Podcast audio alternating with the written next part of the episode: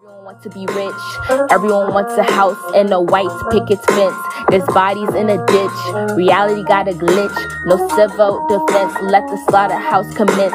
I dispense all these syllables to awaken true principles of life. Either fight or you die. Run away from the hood, hood looking back at you. Run away from the hood, hood looking back at you. Run away from the hood, hood looking back at you. Run away from the hood, hood looking back at you. Escaping what you're used to cause it's running deja vu. Escaping what you're used to cause it's running deja vu. Whitey's used to barbecue niggas just like you. Everyone wants to be rich. Everyone wants the house in a white picket fence. Bodies in a ditch. Reality has a glitch. No civil defense. Slaughterhouse commence. Diluted reality. Of a poisonous tree. Chasing fantasies like you caught up in a dream. Chasing fantasies like you caught up in a dream. Chasing fantasies like you caught up in a dream. Life is but a scheme. Like you caught up in a dream. Life is but a scheme. Like you caught up in a dream. Life is but a scheme. Everything that exists in this world is within us. So whom is within us? Atoms that I know us. Everyone wants to be rich. Everyone wants the house and a white picket fence. Bodies in a ditch.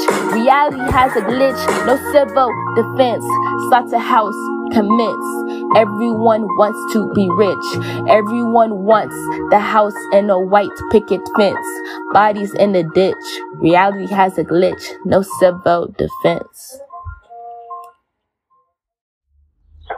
Greetings, Samuel. Thank you for joining the More podcast. I'm so happy and excited to have you join us today and be talking to my listeners.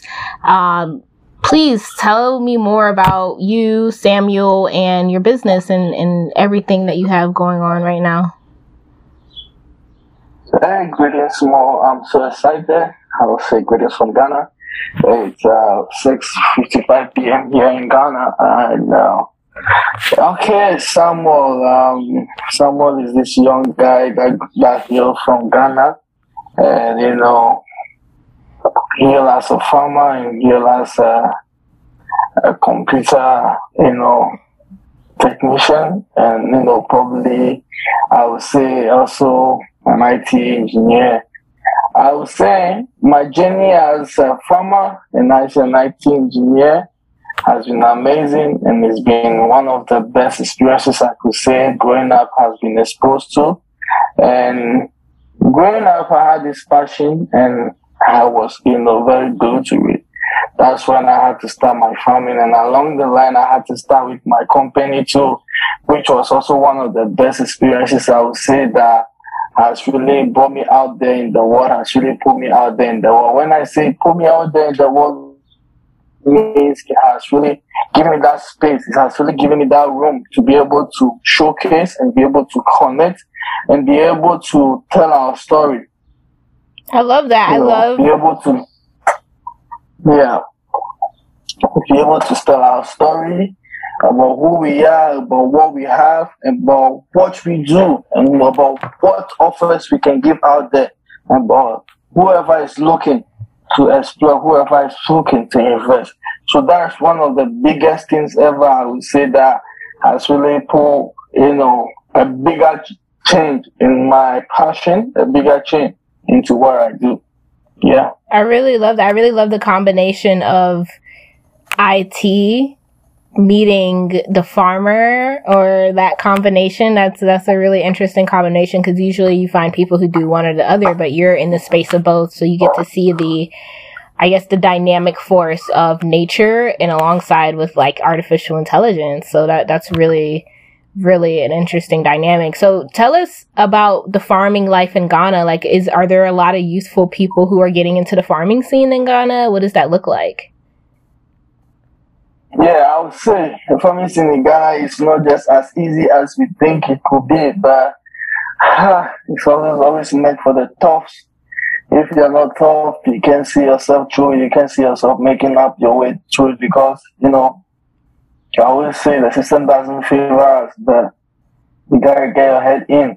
Everybody need you three times in a day, so you can you have to be able to put yourself there as a farmer to provide to everybody. So um, you need to be mentally strong. You need to be mentally fit for this journey as a farmer. And I always say that because you know you're gonna have a lot of experiences that is gonna throw out your passion out there. Honestly, that alone you gotta be ready for that. A lot of experiences, but it it doesn't mean that you should give up because the more you push it, the better it becomes. Don't limit the passion. But I would say a lot of youth are trying to pull in, but some of them once they pull in, they get discouraged and they have to pull back. Right. So it's a it's a big challenge now. Yeah. yeah. What are you What are you farming right now, and like where in Ghana are you farming? Um, in Ghana, we have a pineapple project, which is one one of the main investment slots that is sited in the eastern region. And currently, I'm in the Volta region because I'm also working on the cassava plantation here too, wow. which you already started harvesting. So yeah.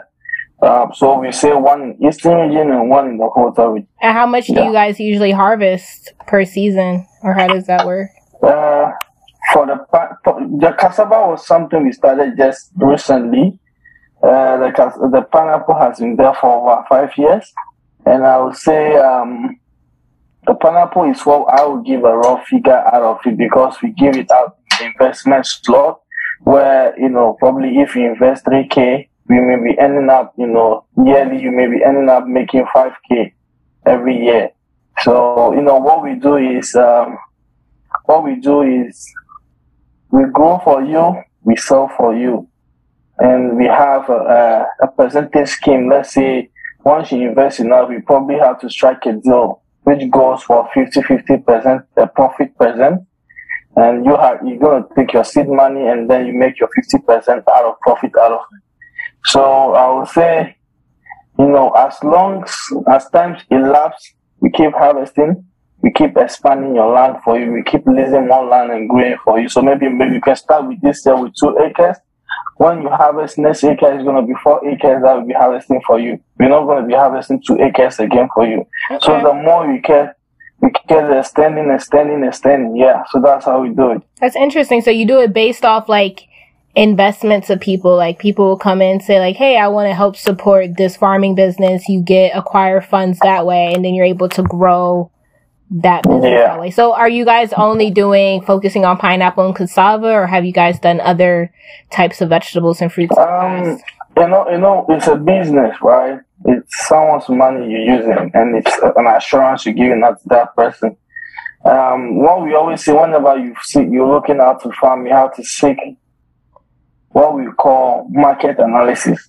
Okay you have to do your market analysis and you know feasibility studies and all those things and know what will be able to, you know, hit that target of profit return you're giving out to your client. So if your profit return is as promised as you want it to be, you have to stick to a, pl- a plant or a crop that will yield or give back that profit return that you promise your client. You can't just run into anything else you know that there's no market available for it. So we give we, we, we invest into things that have a market return and market availability. Right. Yeah. And I'm, I'm curious because when I was in Ghana, I did run into a few farmers that talked about the influence of international developers or, or aid organizations that's coming into Ghana and changing the farming scene in Ghana. Have you witnessed any of that at all or changing of seeds or, or anything? I, I, I, I got I got the chance to really involve myself in those such as schemes, but I got to notice that it's politically influenced. That's the whole thing because you have to know somebody to get somewhere.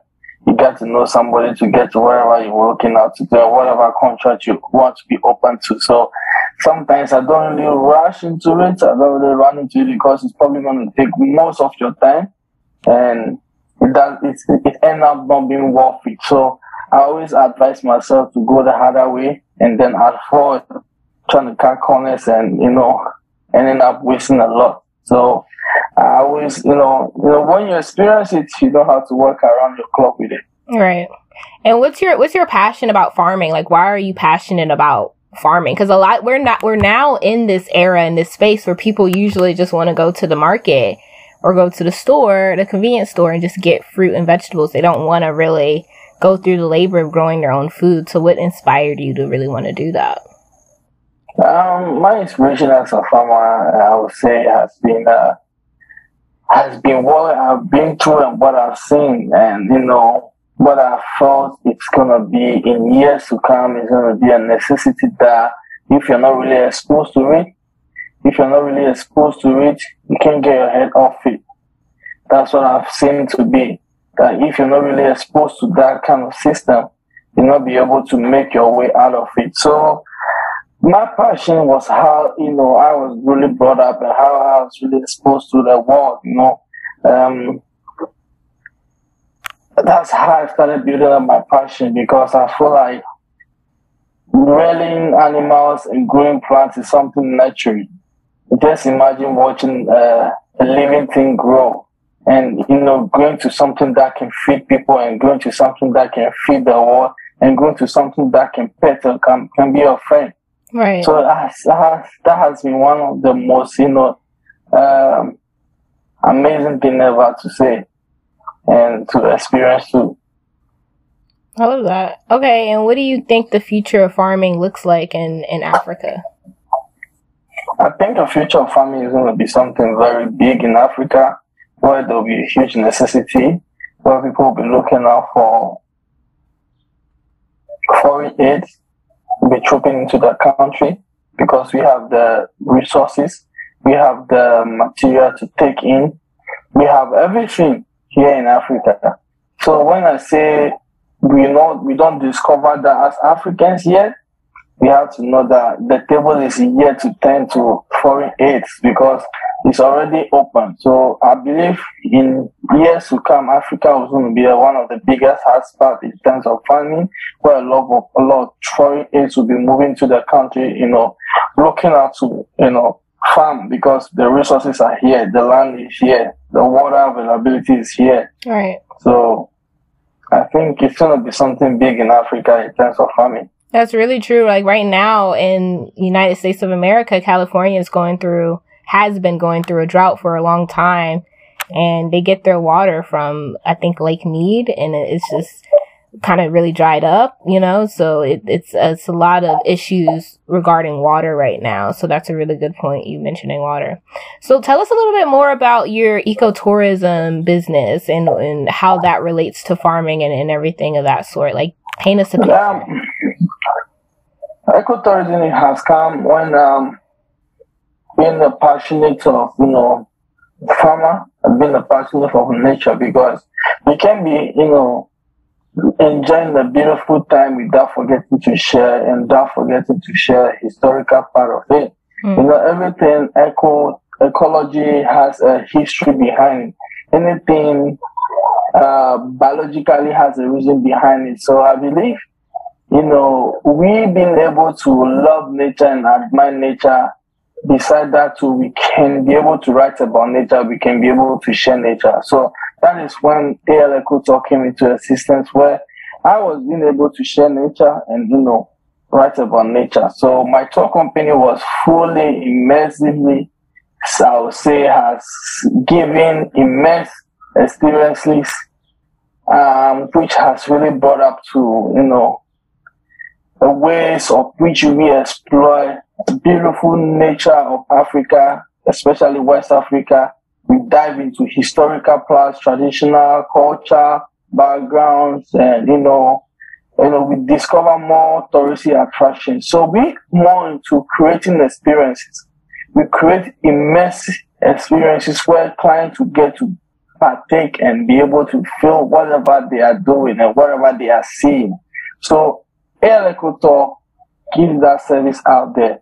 And we give a lot of uh, services ranging from group trips, solo tours, educational trips, you know, luxury tours, farm tours, which is one of our major targets where we take our clients to the farms, you know, you know, especially our pineapple farms, where for them to have a taste and for them to have a lesson of how pineapple is grown and how sometimes you offer the process of taking them to factories to see how it's being processed into juice. And sometimes when they feel like, oh, I just want to stay in nature and enjoy this fresh produce, fresh farm produce, we do all that too. Right. Yeah. That's beautiful. So it sounds like you're doing it all with the Al Eco Tours is your business, right? And you Yeah. are bringing people from all different walks of life to the actual farming scene and simultaneously they have the opportunity to invest if they want to, which is like a beautiful dynamic right there. So that that's really great. And on top of it, you're into the IT scene, so that that's pretty that's pretty good. Yeah, thank you. Okay, that's great. So my other question is in relation to, I guess the the labor of farming. Like, can you take us through like a, a day uh, as to what it looks like to like manage your pineapple farm, for example? Like, what is what are the logistics you have to go through? What is it that you have to look through and check off, and all those types of things? Um, I would say in terms of managing my pineapple farm, um, I have uh, what we call labor division, right? I have a system that works like that where we don't stress much more for our workers. We have a labor decision division that when we have people who are going on for weed control, these people are really good for weed control. When we're going out there for people who are really good in uh, fertigation, which is fertilizer application, we know that this section of people are going to do fertilizer. We don't mix different sections together. We make sure labor division is being practiced and is practiced properly. So we help most of our workers in terms of that kind of section because I would say I'm not only just going to the farm, but I also have people that I work with closely to closely because I have to be able to stand out there and question people's work and sometimes be able to, you know, ask and diverse into why do you do this way? Why not this way? What benefit is it going to do when you do it this way? I, I give that open system because I know I'm working with experienced workers out there who also knows what they are doing. But sometimes you have to be able to understand them and also bring your idea together. So it's like you're not going there to boast out yourself, but probably also going out there to learn. So Right. that's how I do my work. I, I love that. I love that you're you're talking about that collaboration piece. So how many different workers do you end up having on the farm usually? It depends. It depends on what calls for a day. When uh, when it's uh, when we are planting today, it depends on the capacity of work which we are doing. If you are planting like four acres here, you know you need to know we're going to have a lot of people planting. But if you're doing fertigation, you know we're going to have minimal people doing fertigation. If you are doing harvesting, you know we're not going to have a lot of people harvesting. So that's how it is. Okay. And do you know like what are some future vegetables and fruits that you're thinking about planting in the future? Um, vegetable, I would say it depends on the market. When I have a huge market that is looking to buy a particular type of vegetable, sure, I can venture into regardless. But one thing I always say before you consider planting some of the things, you have to look at the uh, the climatic condition. When I talk about a climate climatic condition, is the is the condition at which the plant can grow favorably. You know, the conditions that in Ghana that the plants cannot grow favorably. There are certain plants that are not very comfortable to uh, harshy weather, which is much sun. Mhm. understand? So that's all that matters. You have to look into all that before you grow. Yeah. That makes sense. And what are your thoughts around I guess climate change on farming? Like has climate change really been impacting how you've been farming in Ghana?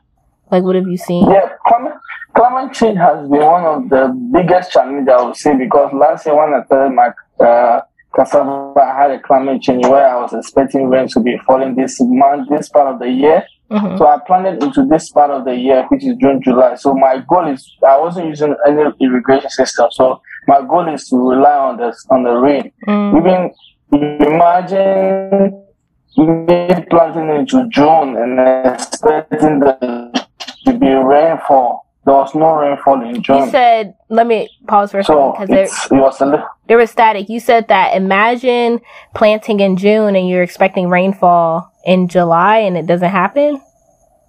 yeah, and it doesn't happen. Okay. So that means your plants are gonna go. They're gonna starve, and the stage at which you're planting, uh, uh, expecting them to grow, is not gonna meet that target. Okay, and then what, what was your what was your solution So that's, that's around that? Like, did you try to create an irrigation system then, or how did that work out?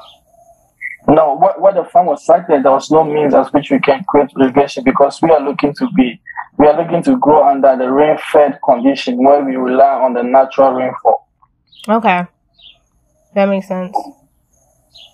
Wow, that's difficult. So, what did you end up doing? Like, how did you take that? And then I had, I had I had to be able to cover the damages by myself. Wow, and how did you do understand? that? Uh, the some of the plants it was uh, stem cutting propagation, so some of the plants couldn't germinate, so I had to pull them out and replant them Oh wow! to make sure we have a uniform uniform growth. So yeah, wow, okay. And do you have like a, a website that my listeners can go to to like learn more about the work that you do and try to get involved? Uh, the work that I do currently, we're working on a website, but for my tour business, uh, I have a company website that is AL Ecotour, alecotour.com, alecotour.com. So, you know, with that, you can access alecotour at gmail.com for my email. If any of them want to learn more, yeah, and it's, it's, it's, it's not a big deal, they can easily reach out to me. And then, yeah, we can take it out from there. Okay, great, because you seem like a great resource for trying to invest in Ghana. So thank you so much for your time, and I really appreciate you, Samuel. And I hope you guys are listening well. Go to alecotour.com or reach out to their email, and I'll actually have it in the description. So, yeah, I hope you enjoyed sharing with us. I really enjoy. I really enjoy. Thank you for this great opportunity. Thank you so much. Thank Appreciate you. that.